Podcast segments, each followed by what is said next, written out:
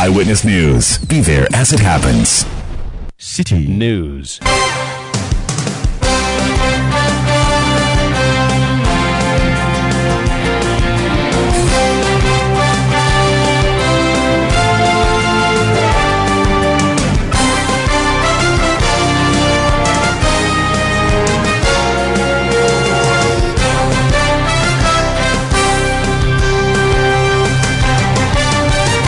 97.3 Citi FM. This is Eyewitness News from number 11, Dr. Martin Loop in Adabraka here in Accra. With me, Nii Larte Lartey. This evening, I'm here with Akosua Ochre.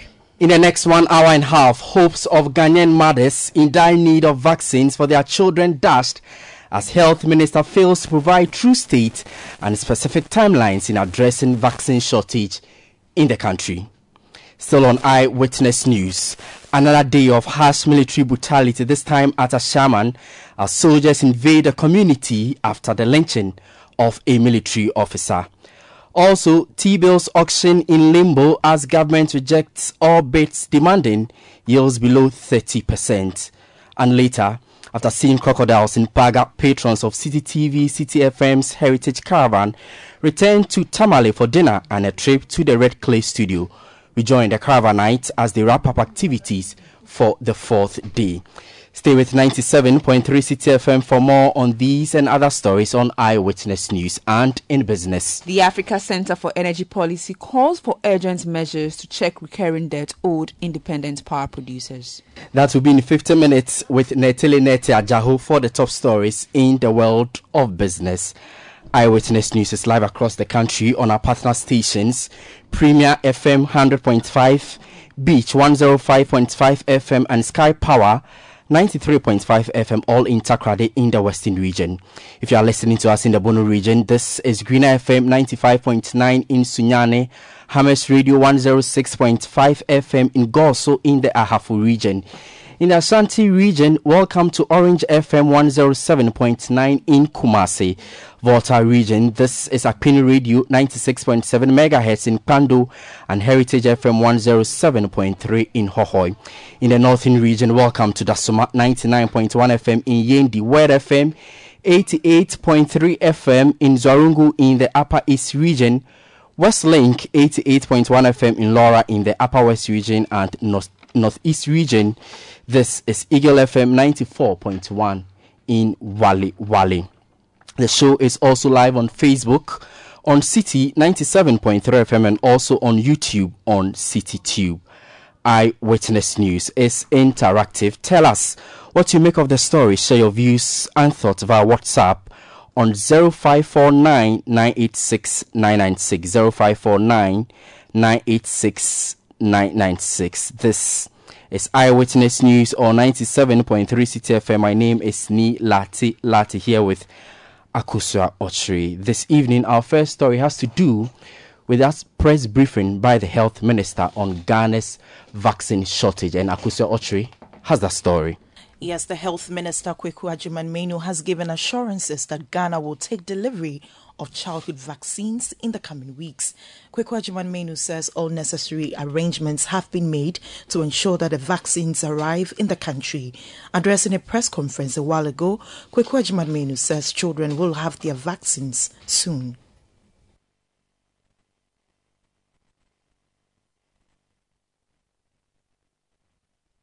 That he also denied reports that government owes vaccine manufacturers, hence the unavailability of the vaccines in the country. This is still Eyewitness News on 97.3 Citi FM. We'll be bringing you the voice of the Health Minister, Kwaku Agyeman Manu, who has uh, briefed Ghanaians after he was excused in Parliament on Ghana's COVID not COVID 19, but rather childhood uh, vaccine situation. The minister has attributed the situation to global supply chain challenges and also he has said that there have been no deaths recorded as far as uh, measles is concerned. Kwaku Manu uh, was expected to be in parliament today, but we understand that he has been excused. So he addressed the nation as far as the issue is concerned during a press conference held at the behest of the Ministry of Information. So that press conference, uh, we'll be hearing from the Health Minister very soon. But let's get a reaction on this same subject matter.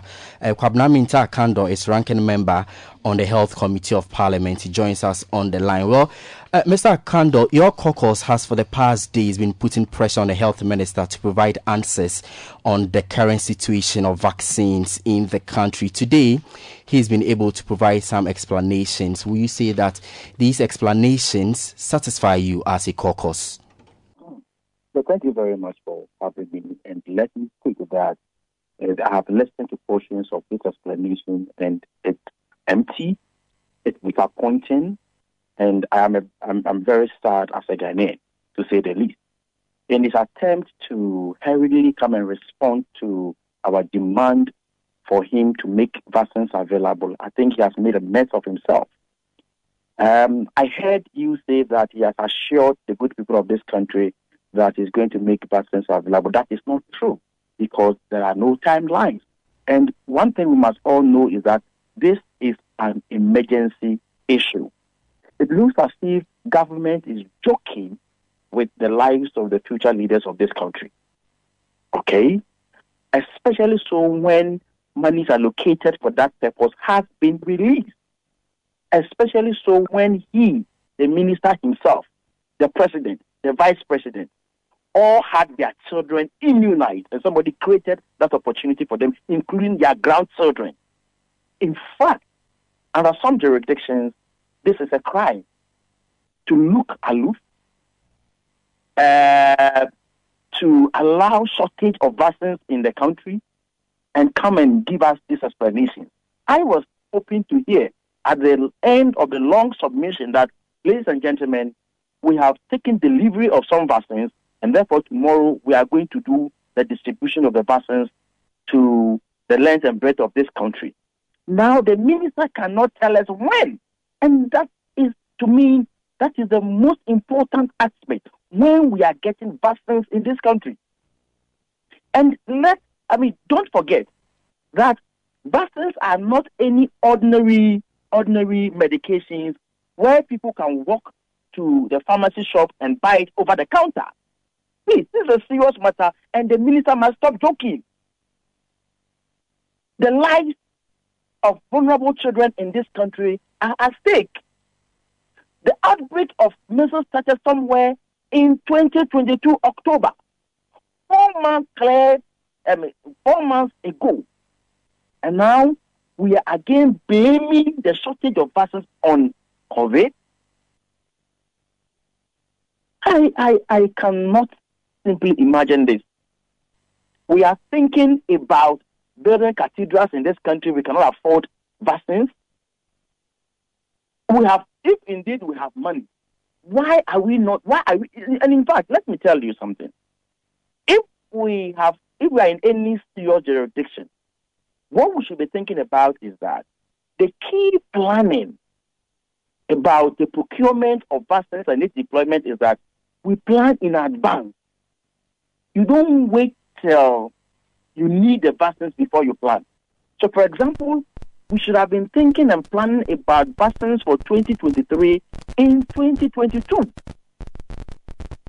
And once we have the shortages in 2022, what it means is that we failed to plan in 2021. That is what it is.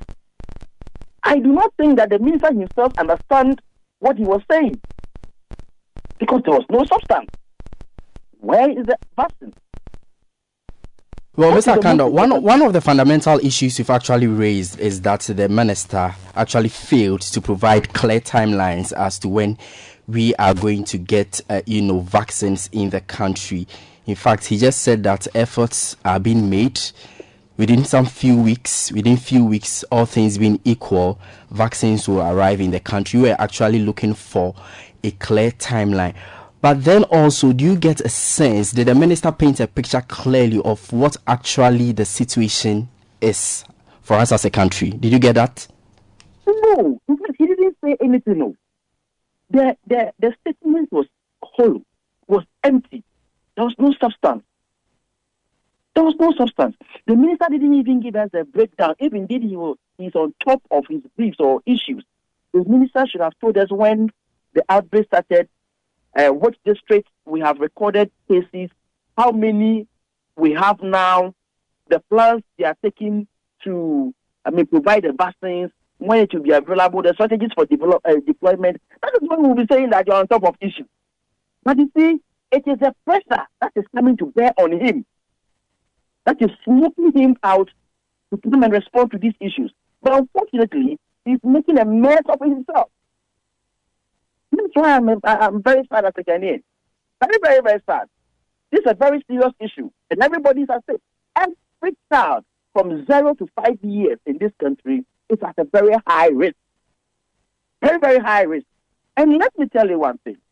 You know, we have about 18 diseases that, I mean, attack uh, uh, children in this country or every part of the world, and therefore we provide vaccines for these diseases.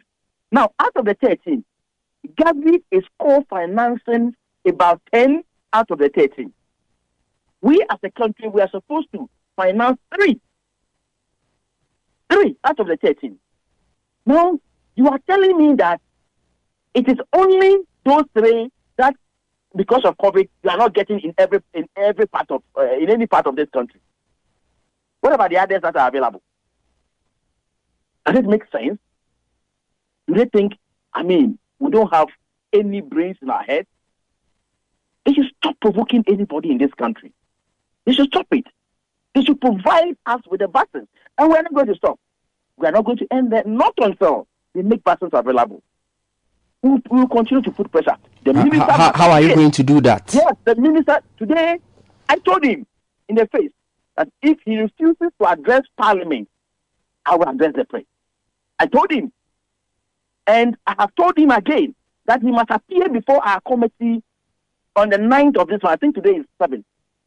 So on the 9th, he must appear before the Parliamentary Select Committee on the Health and then come and provide tangible, reasonable measures as clearly outlined. As for what he did today, I was just looking at it on the screen and I was just laughing in my office. Just laughing.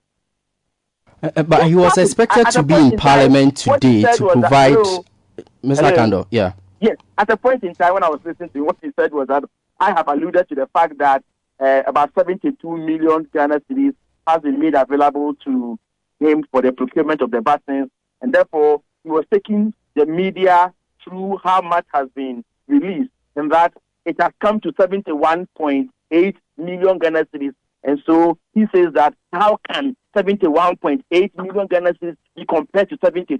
Really? This is our Minister for Health. Oh my God. It's not, it's not a joke. It's, it's a very serious matter.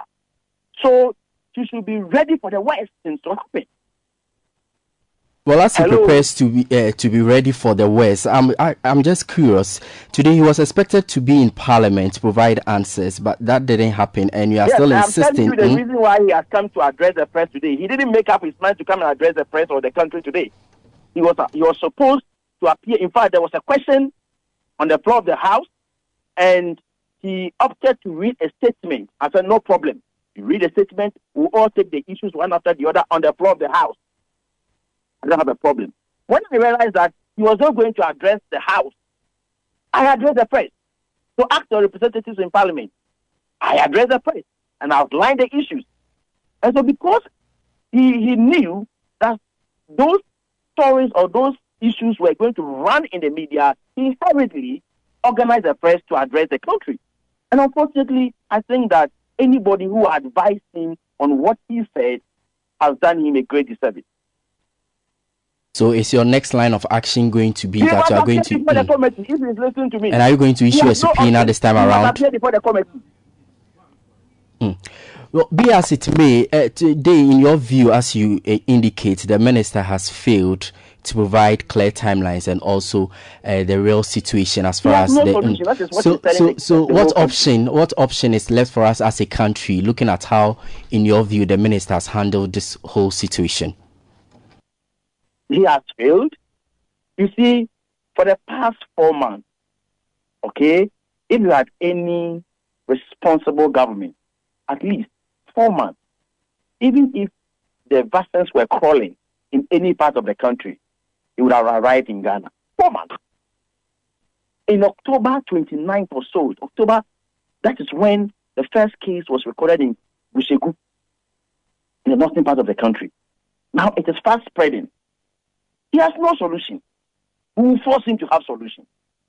He must have solution. Especially, okay, let me agree that we don't owe anybody. We have even paid our money. Where is the vaccine? Where is the vaccine? Well, to... Why is it that only these three vaccines are in short supply and that COVID didn't affect the other 10 vaccines that Gavi is, is, is supplying? Why? Or those vaccines are not being produced uh, anywhere in the in the world. They are produced on Jupiter. I think let's get serious in this country. But Mr. Akandoh, I'm also aware that you've heard the minister explain as to the amount allocated, that's 72 million Ghana cedis for the procurement of vaccines. He provided some explanation. Mm. According to Ace Mathematics, he says that, he has admitted, I was looking at him on the screen. He says that, and he gave the the, the batches, the tranches in which the payments were made. He indicated June, how much was paid in June. He indicated how much was paid in um, October. He indicated how much was paid in November. And then the last tranche was paid in December. As far as he is concerned, he has not taken 72, um, 72 million Ghana has not been released, but what has been released is 71.8 million Ghana Can you imagine? And so there's no way you can compare 71.8 million Ghana cedis to uh, 72 million Ghana cedis. And this is supposed to be an explanation why we shouldn't have vaccines in this country. And that we should listen to that reasonable, in quote, reasonable explanation. Please, please, please, please, with the greatest deal of respect, please. So, in the coming days, what are we to expect from your caucus? I am saying that, as far as we are concerned, I am a member of parliament, ranking member of the Parliamentary Select Committee. I have some tools available at my disposal, and these are the tools I am using. You recall that somewhere last week he was supposed to appear before the committee. He, he, he refused to appear. We compelled him, and he sent a delegation to appear, including the National Health Insurance Authority, and they didn't make sense before the committee. We asked them to go and bring their minister and today, too, in his, I thought that I was going to, I mean, uh, get some responses from his press encounter, but unfortunately, he sounded like somebody without a solution to this particular, I mean, I mean, outbreak or emergency issue. So, if you say he has no solutions for this particular crisis currently before us, will you also subscribe to calls? uh, uh, Mr. Akandoh, let me let me please finish my question. Go ahead. Will you then subscribe to calls that the health minister should be shown the exit uh, because of his poor management of the health situation of the country? It's long overdue, my friend. Mm. Long overdue. In fact, if the president was any serious president, immediately the minister indicated that at the time of COVID he was not thinking right. That was when he should have been shown the exit. In any serious jurisdiction, he won't spend more than a second in the office. In fact, if he has any any conscience, by this time he would have resigned. People are getting infected and they are in critical conditions, and you are there happy saying that we have not recorded death, and so what? What leads to death? Should we sit down until somebody dies before we raise issues? Please. The last, as he himself rightly said, the last time we recorded death in measles was 2023. 2003, you mean? Yeah. 2003, sorry. 2003. That's we fought these circular diseases. We have achieved not less than 95% coverage. Now, you are come to read all the success stories through. What sort of person are you? So, you are saying that we don't owe. Fine, agree. If we don't owe, then we, have, we, we don't have a reason to have shortage of vaccines in this country, especially when Gavi is supplying. And let me also, again, let me also tell you this. Gavi, and the minister himself has ever briefed us as a committee on it. Gavi is saying that because Ghana is a middle income status, they are going to withdraw from co-financing the other 10 And therefore, we are going to, I mean, finance all the 13 ourselves. Now, if we cannot sponsor three, can you imagine what will happen if Gavi withdraws? Can you imagine? And let the minister come and tell me what I'm saying is not true. Let the minister come and tell me what, what I'm saying is not true. He himself, at a point in time, briefed us that Gavi is considering withdrawing from supplying or co-financing our our vaccines in this country. So, please, the long, I mean, the long and short of the story is that we need vaccines. Why are the vaccines? The stories are not vaccines. We need vaccines so that the babies who are born, in fact, those who have been born for the past, I mean, four months and have been taken away from the health facilities, only God knows how we'll be able to reach them, even if we begin to have vaccines tomorrow. Uh, this issue you raised, Mr. Akandoh, the, the minister actually disputed that. He said that plans are underway with Gavi to ensure that more vaccines are delivered, and it's not true that they are planning to withdraw the supply of I'll some of so these vaccines. And I will never and ever take this minister serious if indeed he said this. Because he himself. He himself. In fact, he even made a similar comment when we were looking at the um, the, the vaccine bill. He made a similar comment uh, when he was trying to convince us the need for the establishment of the vaccine institute. That was one of the arguments he made that Gavi is looking at withdrawing and therefore we should get to a point where we can produce our own. Has made this argument several times. I know I can get him on record even in parliament. He should not forget that whatever he says can be on record. And I even believe that some of you may even have his recordings on this one. It's an argument he makes often. It's an argument he makes often. So I will be very surprised if indeed he said that. Well, it, it's good you've mentioned the National Vaccine Institute. I just want to find out from you if that institute has a role to play as far as uh, the issue of vaccine shortage is concerned. Do you think uh, the time is ripe for us? As far as mm. I am concerned, and as far as I know, we don't produce any vaccine in this country. Not a single one. Uh, it's uh, Atlantic Health Sciences who are trying to do some snake uh, serum or something of that nature. But as far as I know, these vaccines we are talking about at the moment, including vaccines for COVID, none is produced in Ghana for now. But we have passed the bill into an act. All right, it's a serious one there, but I want to leave it here. Uh, thank you so much. That's it's a very serious one that I think I and let me congratulate you um, for showing so much interest in this matter, uh, uh, Citi FM. I think you've done so so well. I've spoken to you on a number of times on this matter, and that is what I, I expect of all everybody, everybody, everybody's at risk at this point in time. Please, especially when um, Burkina Faso is unstable and mothers are coming into Ghana with their babies, and there's no way we can screen them to know whether or not they have been vaccinated. It's a very serious matter. Very, very serious matter. Thank you also for being vocal in this fight, and that anytime we call on you, you you make yourself available to provide us with some answers. But thank you. That's Kwabena Mintah Akandoh. He is ranking member on the Health Committee of Parliament and reacting to the Health Minister's briefing on vaccine shortage in the country. Let's now refresh your minds on what the Health Minister Kwaku Agyeman Manu said when he uh, addressed the press a while ago. The Minister of Health has been seriously concerned about the shortage of some childhood vaccines and their effect on the vaccination program in the country. This is a major source of worry for the ministry, partners, caregivers, and the population. We are aware of the implications of the shortages, including disease outbreaks and effects on child survival.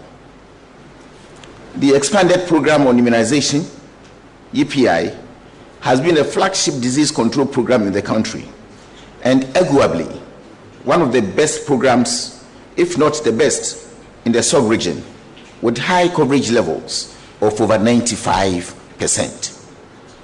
We have an established system for forecasting, procurement, supply, and distribution of routine vaccines and monitoring their use. Distinguished ladies and gentlemen, it is true that we have had some vaccine shortages in the country since the last quarter of 2022. The vaccines in short supply are BCG, measles, rubella, and oral polio vaccine, OPV. This shortage is nationwide. The recent shortage in vaccines for measles, as regrettably, regrettably as it is, is symptomatic of the steady global decline in measles vaccination since the beginning of the COVID 19 pandemic. And permit me to quote from a WHO recent publication on the subject that puts the challenge we are dealing with into perspective. And I will quote Measles vaccination coverage has steadily declined since the beginning of the COVID 19 pandemic. In 2021, a record high of nearly 40 million children missed a measles vaccine dose. 25 million children missed their first dose, and an additional 14.7 million children missed their second dose.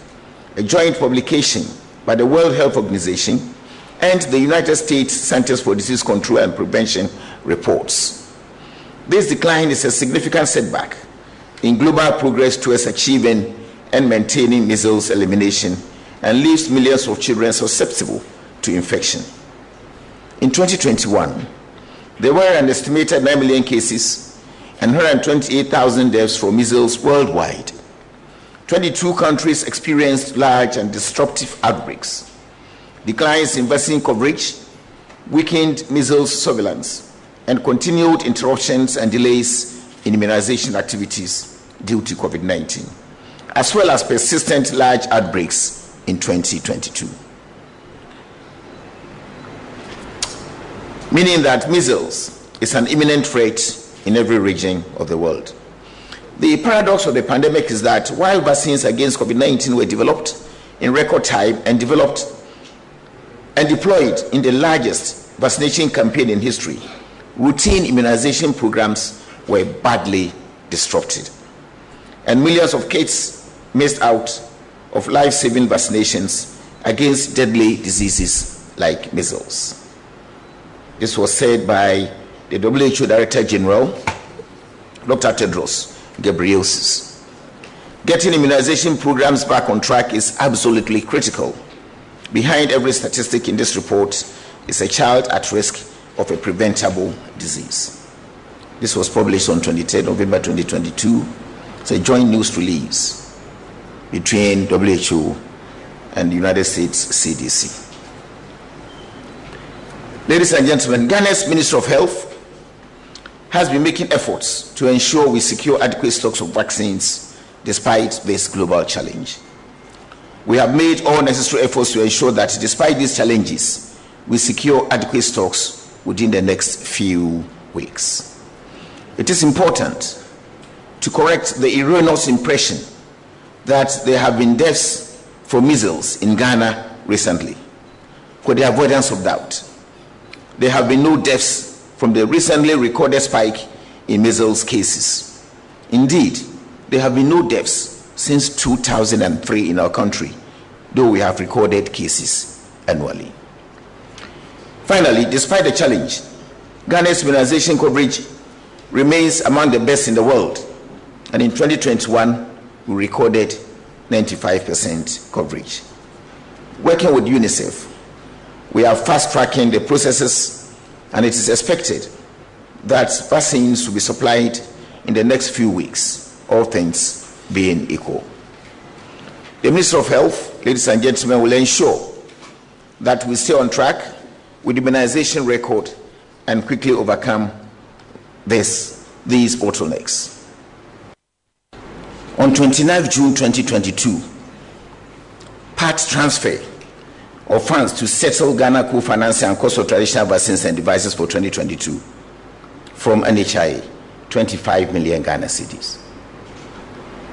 On 7th October 2022, payment for transfer of funds to UNICEF to settle Ghana's co-financing and cost of traditional vaccines, 10,750,000 Ghana cedi.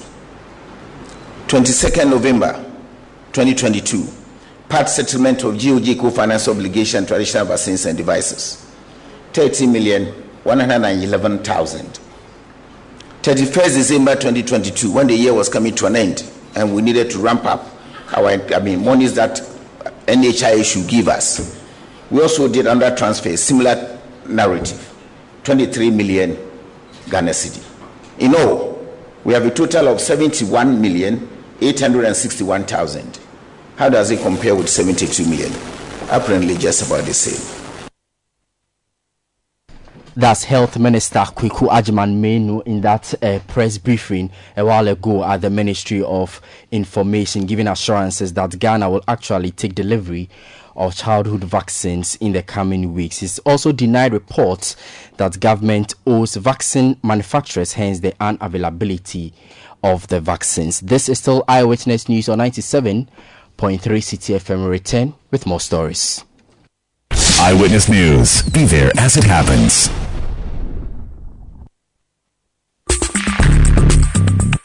Let your voice be heard on Eyewitness News on Facebook at facebook.com forward slash citi 97.3, Twitter at twitter.com forward slash citi 973, and Instagram at instagram.com forward slash citi 973 with the hashtag Eyewitness News.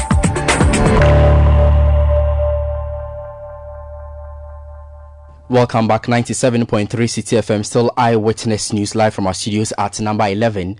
Dr. Martin Loop in Adabraka here in Accra. My name is Nii Larte Lartey here tonight with Akosua Oche. Let's now take you to Ashaiman uh, because this morning some soldiers besieged the community and attacked residents, preventing others from stepping out of their homes following what they say uh, was an attack on a military officer that led to his death in the area over the weekend.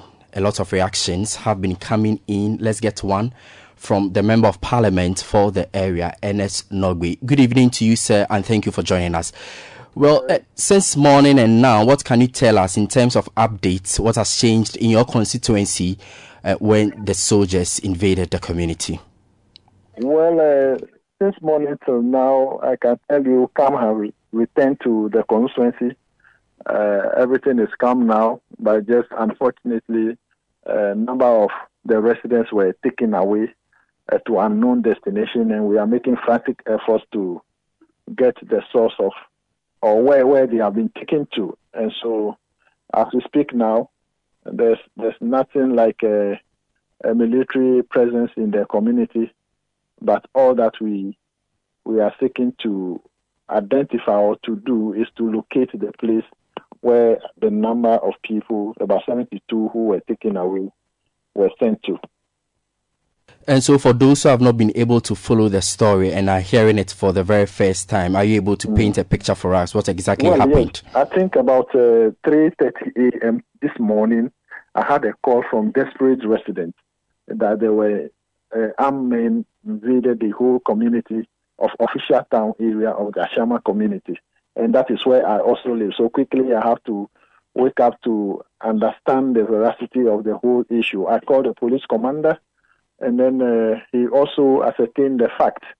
And so when we probed further, we realized that it was as a result of the killing of uh, one of their own. Uh, that was on Saturday dawn uh, in Ashaiman community. Whichever might have necessitated the killing, uh, one may not tell. The police is still investigating. So the whole invasion was a reprisal of of what happened on the uh, on that Saturday. And in fact, it was terrible because innocent uh, civilians, innocent citizens, people who might have not known anything about the whole incident, people who might have not have any relation to the killing of the the soldier were also brutalized today, molested. Uh, uh, uh in fact, it, we, we can turn it as a heinous crime against humanity because when you look at the picture, you look at the videos, you you can understand the point of view I'm coming from. And uh, we say that the, the, the military acted illegally. It was unlawful for them to invade the community based on the demise of one soul, which we all condemn with no uncertain terms, and to brutalize people who might have no have any uh, relation to what happened on Saturday, innocent citizens. And we also believe that the police had the capacity to investigate this matter, and so the military was not supposed to take the law into their hands by coming to the community. People, men, women, people who are going out doing their daily duties, market women, men, and people who are going to work, people who are going to school were all molested and, I mean, brutalized, and which is uncalled for and unlawful. And so, as we speak, uh, do you know under whose orders uh, these military officers came into the community to uh, do what exactly they did to the residents? That's the unfortunate incident. When the, the, the matter came up, when I had the first call, I placed a call to the CDS. It rang severally. He didn't, uh, he was not able to uh, respond to it. But fortunately for me, I was able to get the, the, the deputy minister who was also amazed about the whole incident. But I can, I can assure you that it, it must be a, a command from the highest level because other than that, you wouldn't have a helicopter, you wouldn't have a armored cars, you wouldn't have vehicle, uh, I mean, military vehicles invading the, the whole community. Who would have sanctioned that? It could only be from the highest highest authority. And so I cannot lay my hands, I cannot say emphatically that it is A or B, but I can tell you it is from the high command. And have you heard from them? I haven't heard from them ever since. I, I, what are you waiting the, for? Because I made frantic efforts to get them and have to, as I speak with you, to no avail.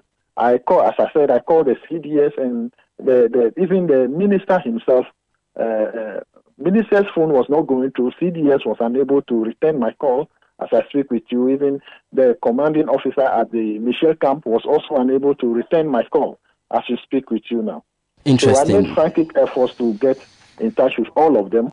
Uh, they all my they are all my good friends. I made frantic efforts to get in touch with them, but to no avail. And that mm. is what is making me suspect that this is not just an miscreant, uh, I mean, a military man who invaded the community, but rather sanctioned by the authorities.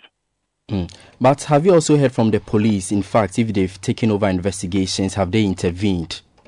Yeah, the police the police intervened from the very first day the incident happened, and they were trying to they were they were they started investigation until what uh, the incident this morning, and so it was the police who normally briefed me on how far investigation has gone, the arrest that that was made. Uh, I understand the the girlfriend of the deceased was picked up for questioning, etc. So I got all this briefing from the the, the divisional and then the district police command.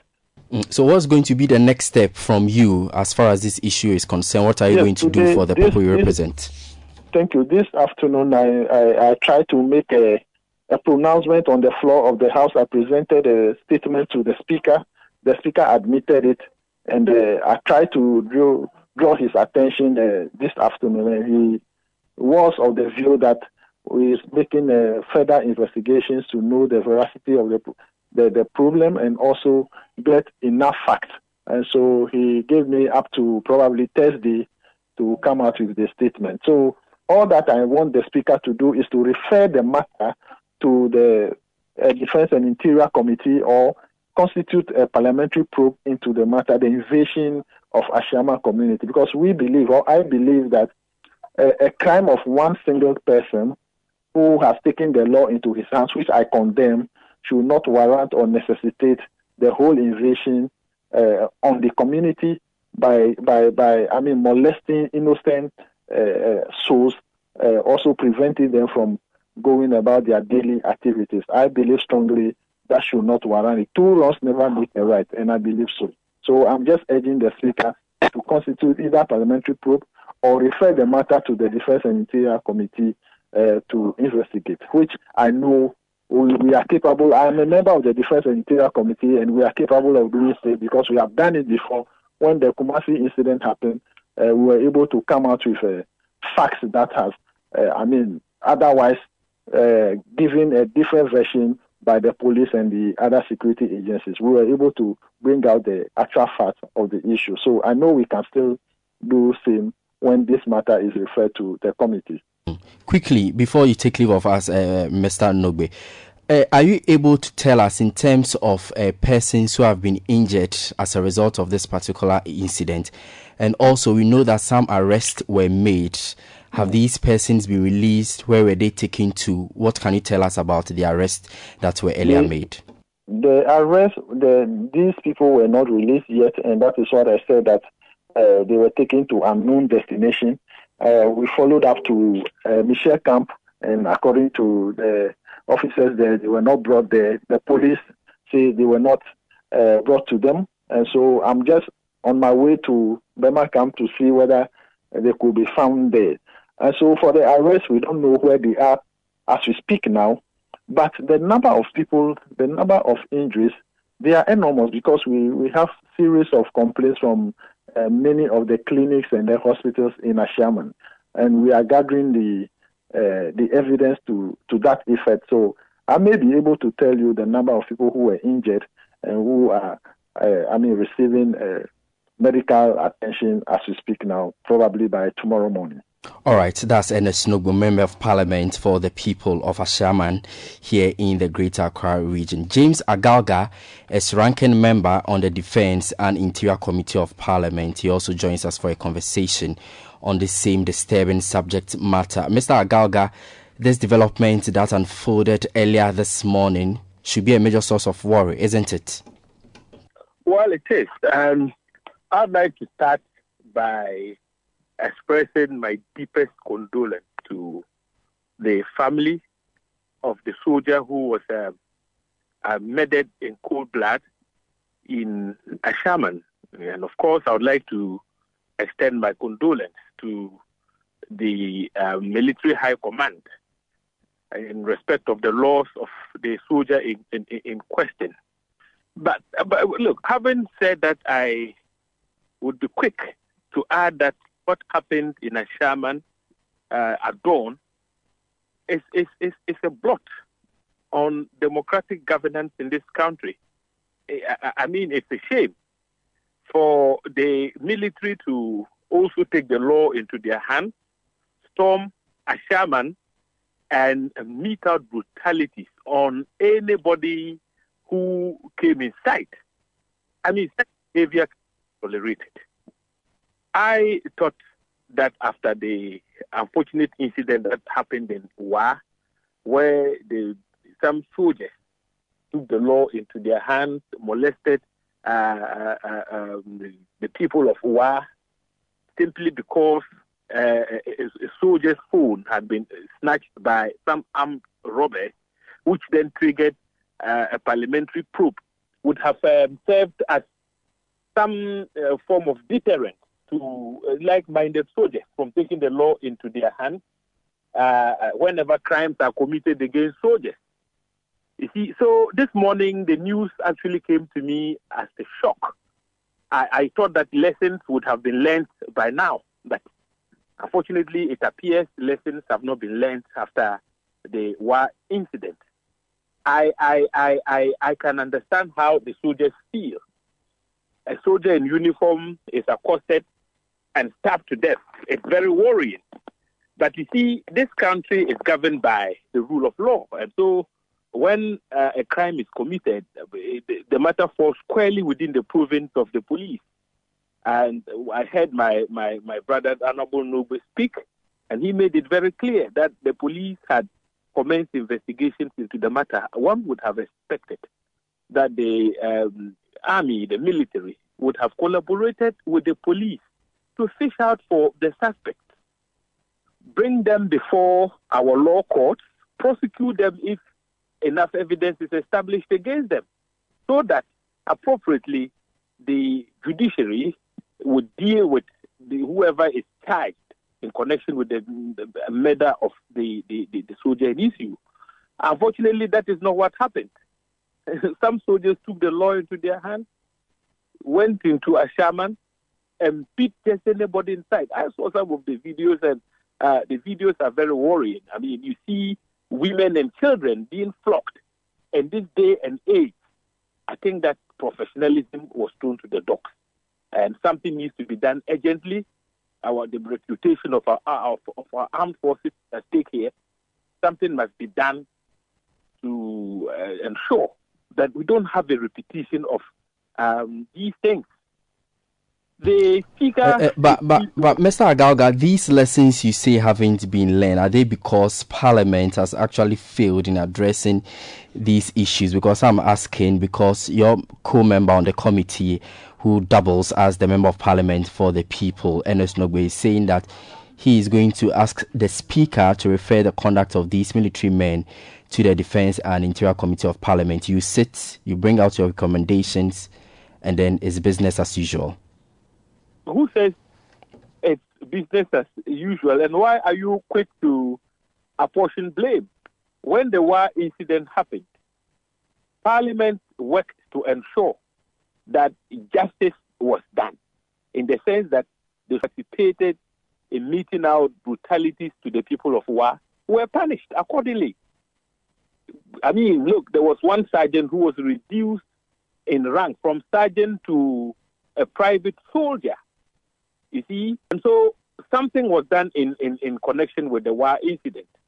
So Parliament acted. Parliament moved all the way. Its Committee for Defense and Interior, the committee I, I, I serve as ranking member, we traveled all the way to Wa, did a thorough investigation, we were apprised of the facts, but even before we proceeded, the, the, military itself had taken some initial steps, and, and those steps culminated eventually in, in, in, in the uh, punishment that was administered.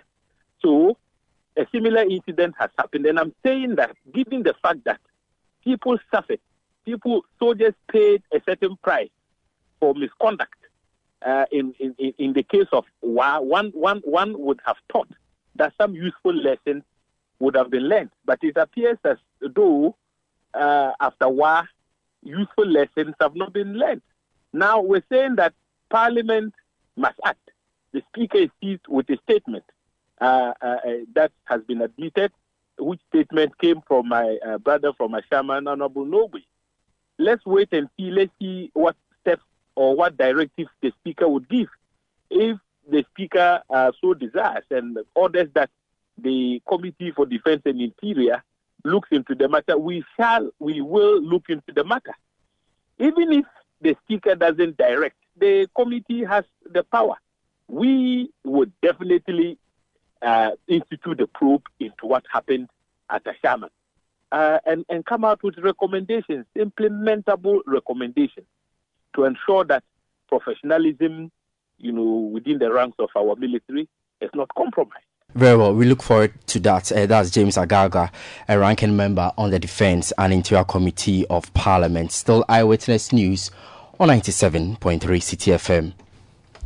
The acting chief executive officer of the Northern Development Authority, Sumaila Abdul Rahman, has resigned from his position.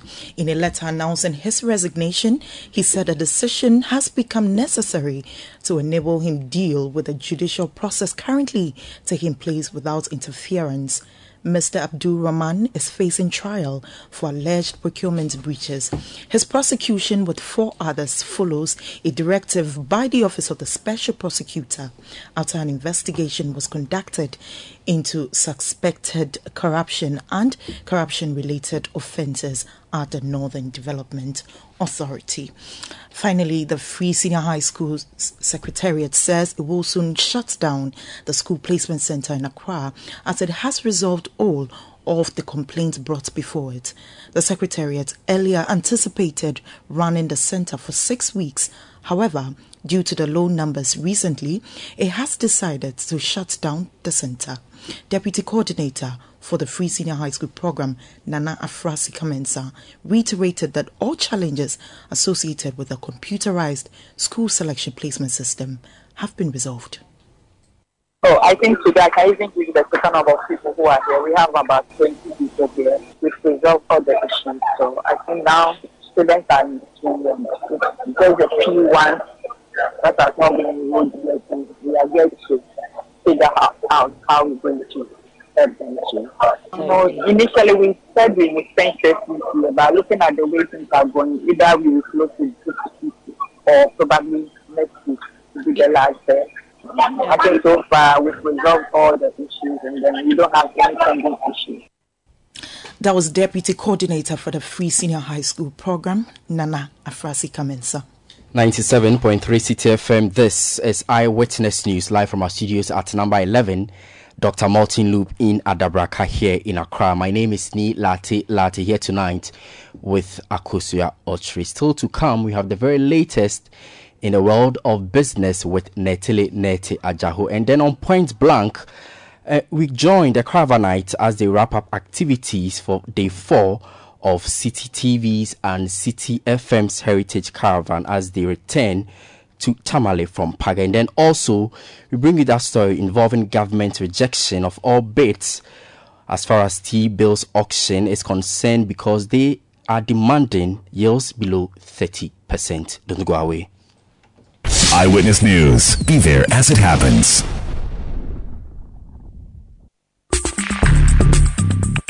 Let your voice be heard on Eyewitness News on Facebook at facebook.com forward slash citi 97.3, Twitter at twitter.com forward slash citi 973, and Instagram at instagram.com forward slash citi 973 with the hashtag Eyewitness News.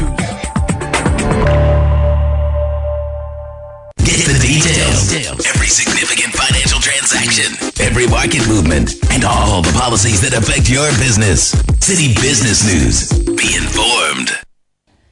Time now for Citi Business News on Eyewitness News, powered by citibusinessnews.com. My name is Nete Ajahu. Let's settle for the details. The Africa Center for Energy Policy has asked government to put in place measures to check the recurring debt it owes the independent power producers. Government has recently assured the IPPs that it is taking the necessary steps to address the energy sector areas as part of its external debt restructuring. In a letter to the IPP signed by the Finance Minister Ken Ofori-Atta, government said it has rolled out a raft of structural reforms aimed at generating sufficient cash to ensure payments in line with the respective power purchase agreements. But speaking to Citi News on the issue, Executive Director of ACEP Benjamin Boakye says it must ensure the arrears owed the IPPs are paid. These IPPs have, you know, delivered a service. You didn't take, uh, didn't give a loan uh, to Ghana government. They delivered a service, and they have to be paid for the service. And so I'm surprised that, you know, the debt restructuring arrangement uh, would affect or impact uh, companies that have delivered service and, you know, require uh, to be paid for that service. For me, the problem is not even the outstanding balance, you know, that has to be paid. The problem is the recurrent debt that is being accumulated because even as we speak, more debt is is being accumulated in the, in the power sector. So how do you address that shortfall going forward? I don't think the uh, cash flow mechanism that has been stated in the release of the uh, finance minister addresses anything. I mean, we have had this uh, for almost four years now, and we still see the problem of under recoveries persisting. This year, uh, last year alone, uh, the total under recoveries were in excess of $2 billion. The outstanding uh, is about $1.3 billion. So even if you bring it down to say $1 billion, assuming that you were able to do some magic to bring it down, who is going to pay for that? And how is it going to be paid for? And that is the substantial conversation that we need to have. That was the Executive Director of the Africa Center for Energy Policy, Benjamin Boakye. The Greater Accra Poultry Farmers Association is calling on government to sustain a clearer policy implementation with respect to the growth of the poultry sector. This comes on the back of government's pledge to invest some $541 million to improve the poultry industry in line with one of the key resolutions of the recently held Dakar 2 summit in Senegal. But in an interview with Citi Business News, Vice President of the association, Kwame Intim Dodu, urged governments to move from the rhetoric and ensure that all policies are fully executed to the latter. That is good news. That is as usual. And it is different um, hearing the news, and it's a different thing seeing it implemented and monitored, evaluated, and seeing that it is beneficial or there is a value for that investment. That has been the problem. I believe that good policies are always good, beneficial to the entire nation, the people in the country. But you must do this on some known information, some statistics. What form the basis the decision for investing the 500 million? We are just about 31, 33 million people. We have everything it takes to do this, to achieve this, to produce enough poultry means uh, poultry uh, products to meet the demand, the consumption of the people of Ghana. So it's not something we can do. But it's been quite too long talking, talking, talking without seeing anything implemented on the ground to make sure what we said is achievable, achievable, or can be achieved. And that has been the, the problem. It's always the talking, the hearing. We hear this um, we don't know what happens, and every year, two years, the same thing. This is not the first time. We want to see success out of this investment or this policy or this announcement. Meanwhile, the association continues to lament the high cost of feeding, which underpins the unfavorable prices of locally produced poultry on the market. If the government supports us from stage one to stage Z, stage one, I mean everything it, it, takes to hatch the day old chicks in Ghana, everything it takes to make sure all veterinary services are available, all the raw material. The, the serious issue with poultry farming is feeding the birds. Maize is so expensive, soybean is so expensive. You can't go there. And these underpin the high prices of the product on the market. The feeding is about 90% of the cost of the poultry business. And if the major raw materials into the feed uh, production, that is maize and soybean, is brought so low, it will be so affordable, so, I mean, in terms of health, better than the ones we import from outside. But sometimes because of the price and because of the policy, that is not there to support us. That was the Vice President of the Greater Accra Poultry Farmers Association, Kwame Intim Dodu. As the President is expected to deliver the State of the Nation's address, the Chamber of Petroleum Consumers Ghana says it expects further clarity on the gold for oil policy. The initiative was introduced by government as part of efforts to check the rising cost of fuel in the country. However, various stakeholders have called for more information on its implementation. Speaking to Citi Business News Executive Secretary of COPEC, Duncan Amoah, stressed that clearing up the ambiguities in the policy is critical to ensuring its success. One would also expect the government to come clear on the Gold for Oil program, which uh, seem not to have any particular blueprint. People have asked very relevant questions. Uh, when you ask the institutions involved, they direct you to the next institution because they do not have answers. Is it simply a matter of giving Bank of Ghana money to uh, boss to trade? Uh, that we would think should be causing a lot of problems for all of us. And so we'll be very happy to hear uh, Mr. President come clean on what exactly the government is doing with this gold for oil program and what Ghanaians should expect if there are any contractual lines uh, that we need to be made aware of how we've selected people to supply us products. We think that the president uh, will be in the best uh, position to speak to these matters that the public and civil society actors have been asking critical questions of lately. That was Executive Secretary of COPEC, Duncan Amoah. An economist, Professor Eric Assibey is calling for the implementation of fiscal consolidation measures as part of efforts to help revive the ailing economy. The economist reiterated the need for government to drastically reduce its expenditure and formulate ways of widening the country's tax net, as that is crucial to tackling the current economic crisis. Professor Eric Assibey was speaking to Citi Business News on the sidelines of an event in Accra and urged government to cut costs to save the public purse. We need to bring your expenditure down, and we need to, to do this because of the now the current rigidity in our expenditure space, right?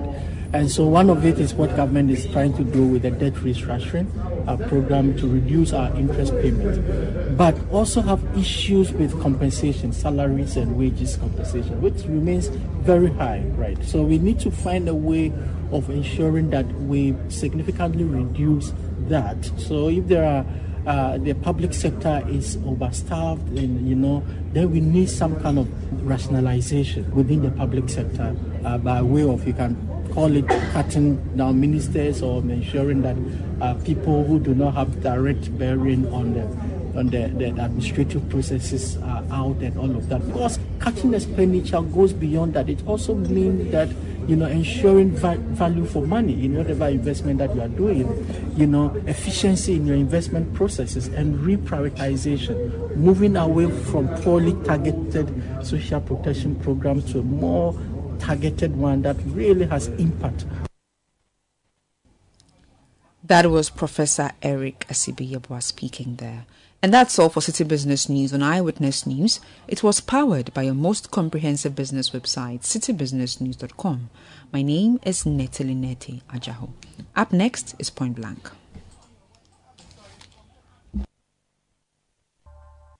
Eyewitness News. Be there as it happens.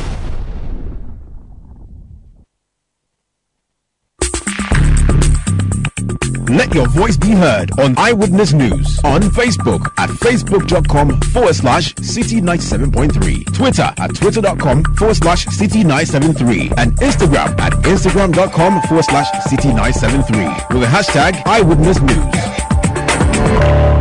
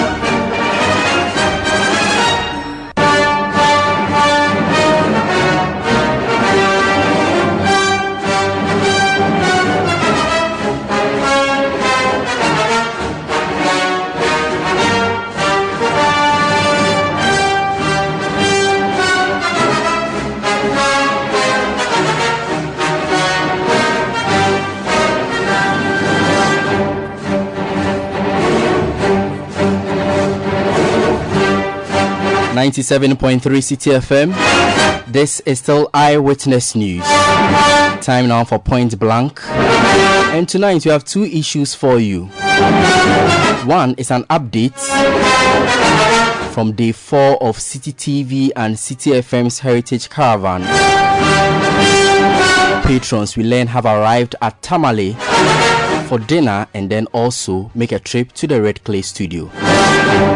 But before we touch base with them, there is this emerging story that government has actually rejected all the bids for the sale of treasury bills from investors. Well, government took the decision because the 35% plus interest that the investors, mainly made up of banks, were quoting were too expensive.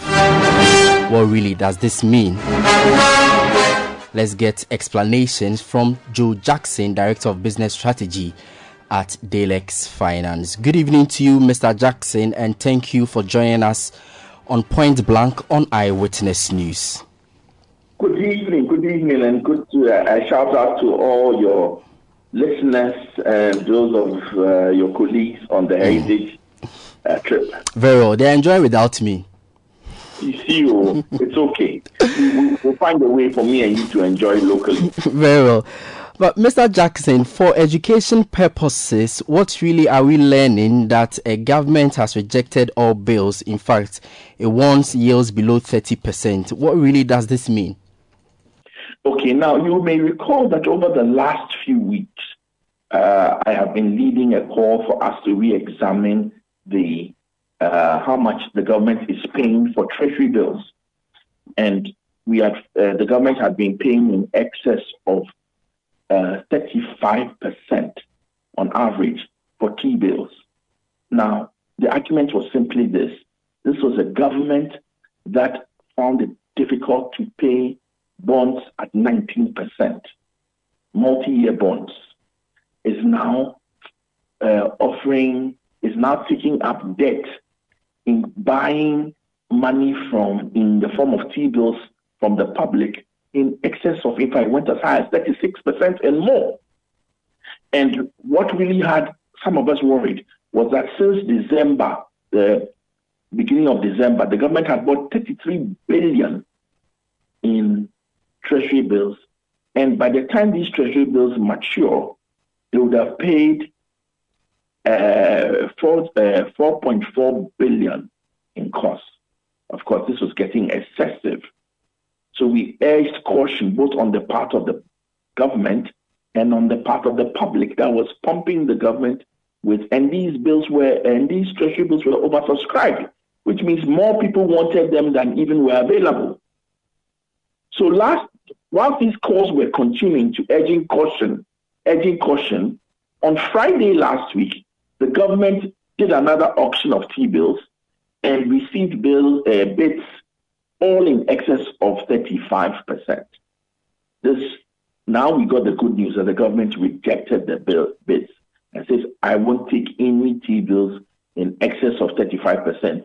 If you want me to take your money and pay you, I will only do this at rates lower than 30%. And so rejected all these uh, bids, and there was going to be a re-auction today at 11. We haven't heard the results yet, but we are hopeful that the rate has come down considerably. And we are praying that not only will it come down below 30%, it will come down below 25%. At that rate, then we have an issue where the bills cost much less to the public purse to, to, to, to, to, to, to borrow for the government. Because it's, it's hard. If we can't pay our debts at a weighted average cost of 19% and have defaulted and have to do a debt exchange program, a domestic debt exchange program, how on earth are we going to pay 35, 36% payable in 90 days, 91 days, and 182 days? That was just crazy. But in your view, this lower rate you are advocating for, does the government have the capacity to pay if uh, the, the rate actually is reduced further to the 20% you are talking about? Well, listen, whatever it is, it has more of a capacity to pay at these lower rates than at the higher rates. The higher rates were crazy. The higher rates were definitely crazy. So whatever it is, I I am a big advocate for the lower rates. But this oversubscription of the treasury bills that we are seeing, is it not as a result of the high interest rate? Uh, now that uh, uh, the government is actually looking for it to yields lower than what the banks are actually proposing, do you see a lot of interest in the subscription of uh, treasury bills going forward? Now, listen, the fact that it was oversubscribed means there was more than you needed. That is a signal for you to reduce the rate. It's a signal for you to reduce the rate. More people are offering you money than you need. That's the time to come and say, so I'll pay less. And those who don't have the appetite for it, let them go out. In any case, what are we trying to do? Once again, by taking up all these uh, treasury bills, we are crowding out credit to the private sector, making it so very expensive. And we have our banks and other institutions who take your uh, uh, uh, uh um, savings and other deposits at a low rate, just go and hand it to the government at 35, 36%, do nothing, and reap profits. That can't be right. We must fund the, the, the private sector. We must drop rates so that in this era, money will go to the private sector to grow it even as we are in this current economic downturn. Those rates were crazy. Those rates didn't make sense.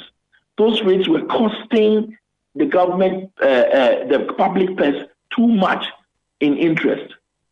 This new, the rejection by the government and the attempted reduction in rates is great, and I applaud all those who have been involved in it.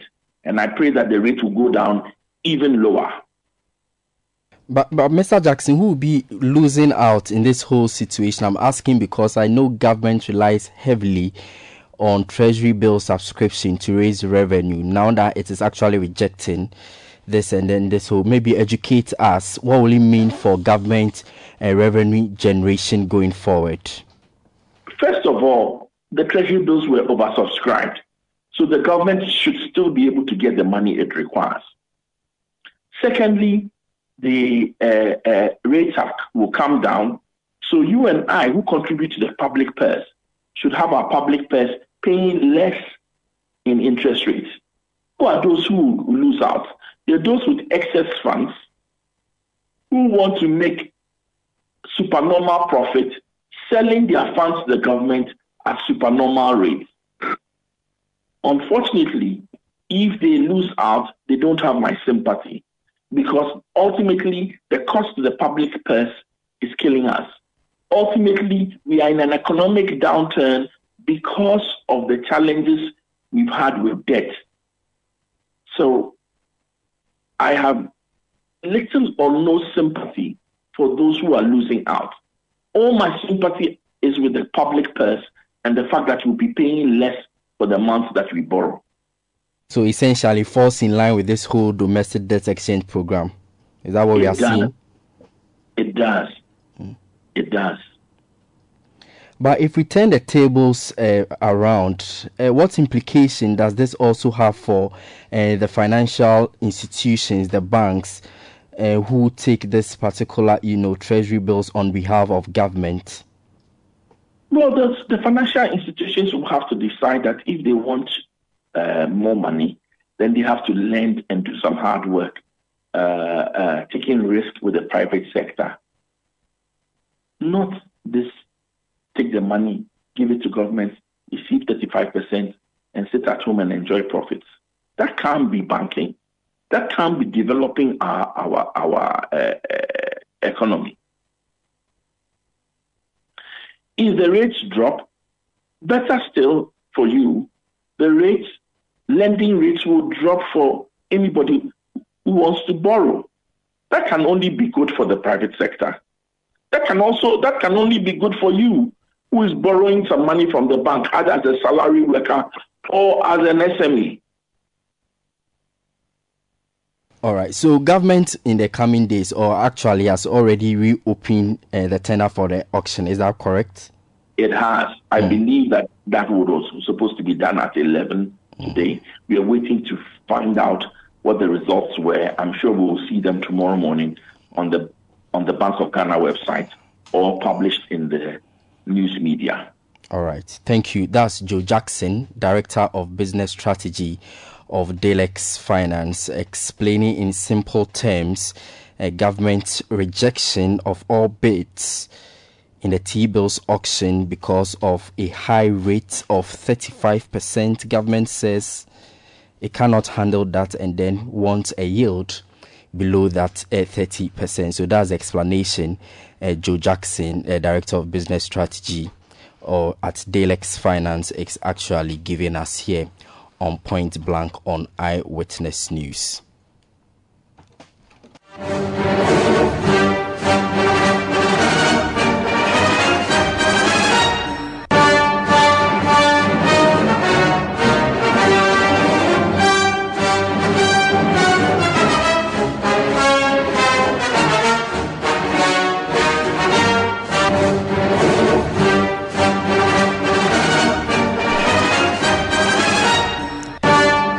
Still point blank on Eyewitness News on 97.3 Citi FM. Away from that, a financial issue.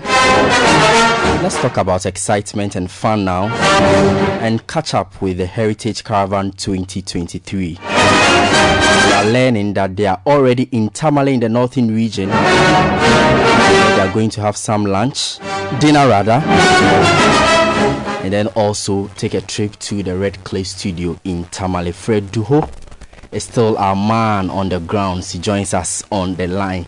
Well, Fred, you are returning to Tamale uh, to catch a glimpse of the Red Clay Studio there. Tell us more. Nii, they've gotten to Tamale and patrons are currently enjoying themselves with the meal that has been prepared. Um, if you should, uh, I am, I am, I am. In fact, the whole day I've not eaten. In fact, we'll bring you a piece when we are coming. Do well to bring it. so, Uh, the whole trip has been well planned. Where we woke up in the morning, we went straight to Paga uh, after our breakfast. Um, we went to Paga where we paid a courtesy call on the chief of Paga, and uh, I must uh, add that he actually made a call on City TV to use uh, our platform to um, in in, uh, in one way or the other, call on government to uh, speed up the work they want to do on the Bolgatanga or uh, Burkina Faso border. I, I, I should say that he's he's actually worried that when people cross from the Burkina Faso side into Ghana, there is no sign on the Ghana side, and that is a cause for worry. So he believes that there should be that identity, that thing that signifies that this is a border town. Uh, when you enter into Ghana, there is that feeling that you are in another country. That gives us the pride, and even any foreigner entering Ghana to know that indeed they've crossed into another territory. That is non existent as we speak. We've visited the border ourselves to witness it. And we've seen that aside immigration officials that are the border post or Ghanaian personnel that uh, are stationed at the border post, nothing significantly is there to indicate to you that you've arrived in another country. And that is a cause for worry uh, for the Paga chief. From the, uh, paying the courtesy call on him, we moved straight to the Paga crocodile pond where patrons had the opportunity to take pictures with the crocodiles. And um, they were so excited, I must put on record. Their feeling was kind of a mixed feeling because some were scared at a, uh, at a point, but they mastered courage, uh, courage to uh, proceed and take pictures with the crocodiles. From that end, we made our way to Tamale. We got to Tamale some uh, one hour ago where they are being treated to some local dishes and they are enjoying themselves. From here, they will take their shower and proceed. Uh, all of us will go to the Red Clay Studios uh, where Ibrahim Mahama is expecting us. And by Ibrahim Mahama, you know I am referring to the artist. Uh, and he is waiting patiently. And this will be streamed live on Citi TV which we urge uh, our listeners at this moment and viewers on Citi TV to stay glued to their TV sets uh, and we'll be bringing them that live coverage. But I, I think we can't do this without speaking to some of the patrons at Certainly. this hour.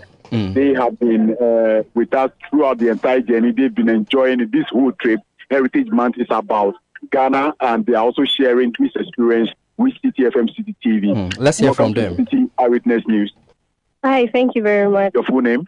My name is Nancy Addison Dankwa with um, Colgate Palmolive Ghana. Okay, so you are one of the sponsors on board. Yes, yes. Aside, as, aside being the sponsors, you are equally enjoying the trip. Tell us uh, so far, how has the trip been for you? Mm, the trip has been very great. I like the fact that since we came, we've been having a lot of police and military escorts. So we know that our safety is assured. We're able to go wherever we want to following the right uh, means. And today, for instance, going to Paga was a very nerve-wracking experience because at a point in time, when we were taking pictures, the crocodiles were moving and everybody was scared. But because the tourist guides were with us, we were sure that we were being taken good care of. There was not going to be any casualties.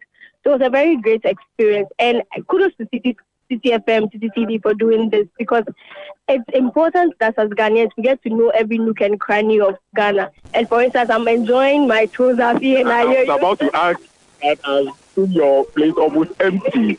What really did you eat? So I had the Tozafi and Ayoyo. I had it yesterday at the other hotel we went to, and then I had the tear again because I realized it's very it's very different from what I've had in Accra obviously Accra has been diluted, but yeah, you have it in the home, the the home of origin, and so you get to enjoy the meal in its glory. So yes, I've been enjoying it. And Citi, if it wasn't for Citi, I wouldn't be here enjoying original Toza here. But we've managed to take you across the country. We took you to a foreign land. Uh, what was that experience for you? I can finally say that I've traveled outside of Ghana. Um, but going to Burkina Faso was an eye opener. We got we got to realize that the um, our demarcation, our border demarcation, was done in such a way that we didn't take into consideration the kind of relationships we have with our neighbors, because you can clearly see the similarities between those in Ghana, those in Paga, and those in the um, neighboring town we went to. They are so similar, even in their languages and what they say it was a very interesting experience seeing that, and I got to practice my two by four French that I've learned. So yes, it was a very good experience. We're looking forward to the Red Clay Studio experience this evening. uh, is going to be live on Citi TV. Uh, are you going to position yourself such that your, your friends who actually missed uh, the opportunity to be on the bus would catch a glimpse of you? Yes, definitely, I would. And as you can see, a lot of the patrons have been enjoying their time and smiling, obviously because Colgate is sponsoring. So we are giving them our toothpaste. They are able to brush their teeth every morning and evening and can show their 32 teeth in all the pictures that take. So they will definitely see them shining their teeth live on TV at the Red Clay Studios. Yeah. That's interesting. Let's speak to another patron here. Welcome to Citi News. Um, what has been the experience you can describe for us? Hello, thank you.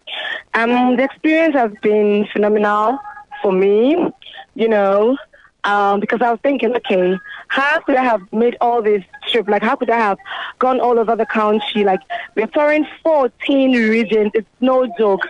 14 out of 16. You've almost covered all 16. So I'm like, okay, this is a great opportunity that Citi has brought to the world or to Ghanaians. And so for me, it's a lifetime experience. I'd want to do this over and over and over and over again as long as I live.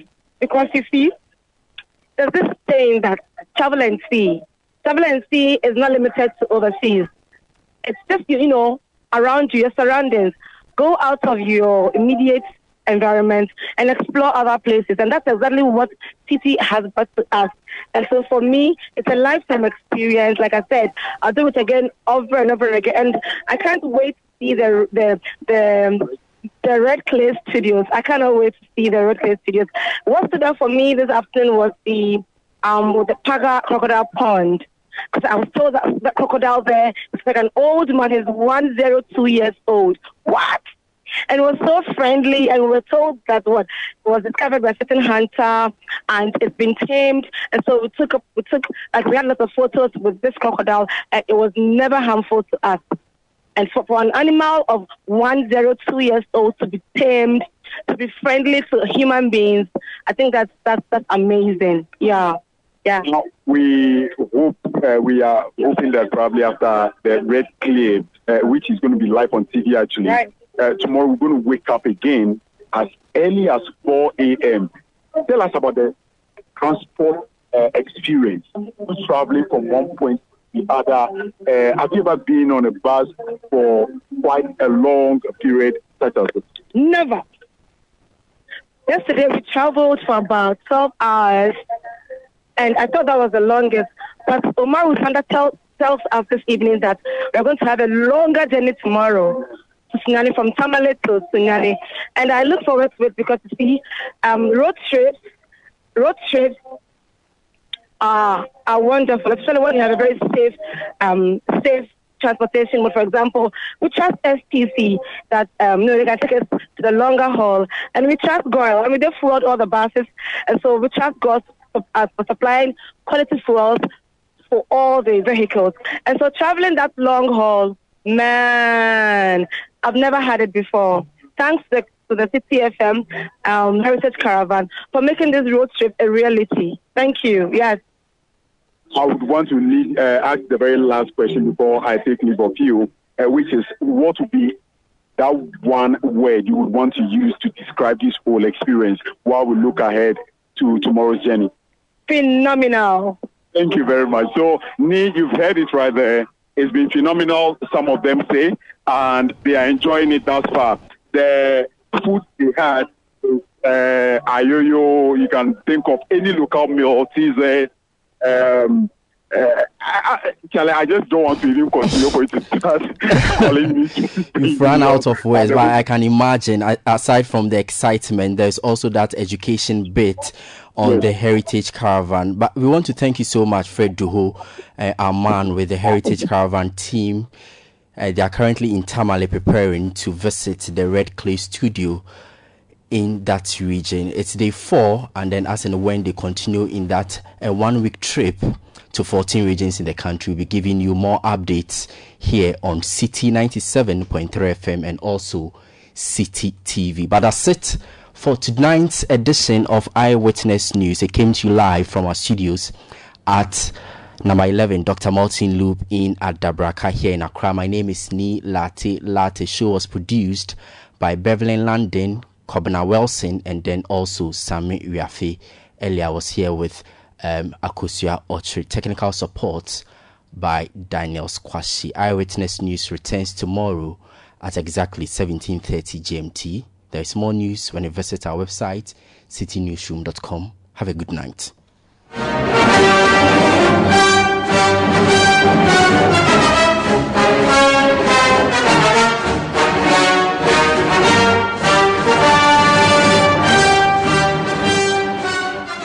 Citi News. We speak first. Reach our hotline on 0302 224959 and get interactive on Facebook, Citi 97.3 FM, and on Twitter at Citi 973.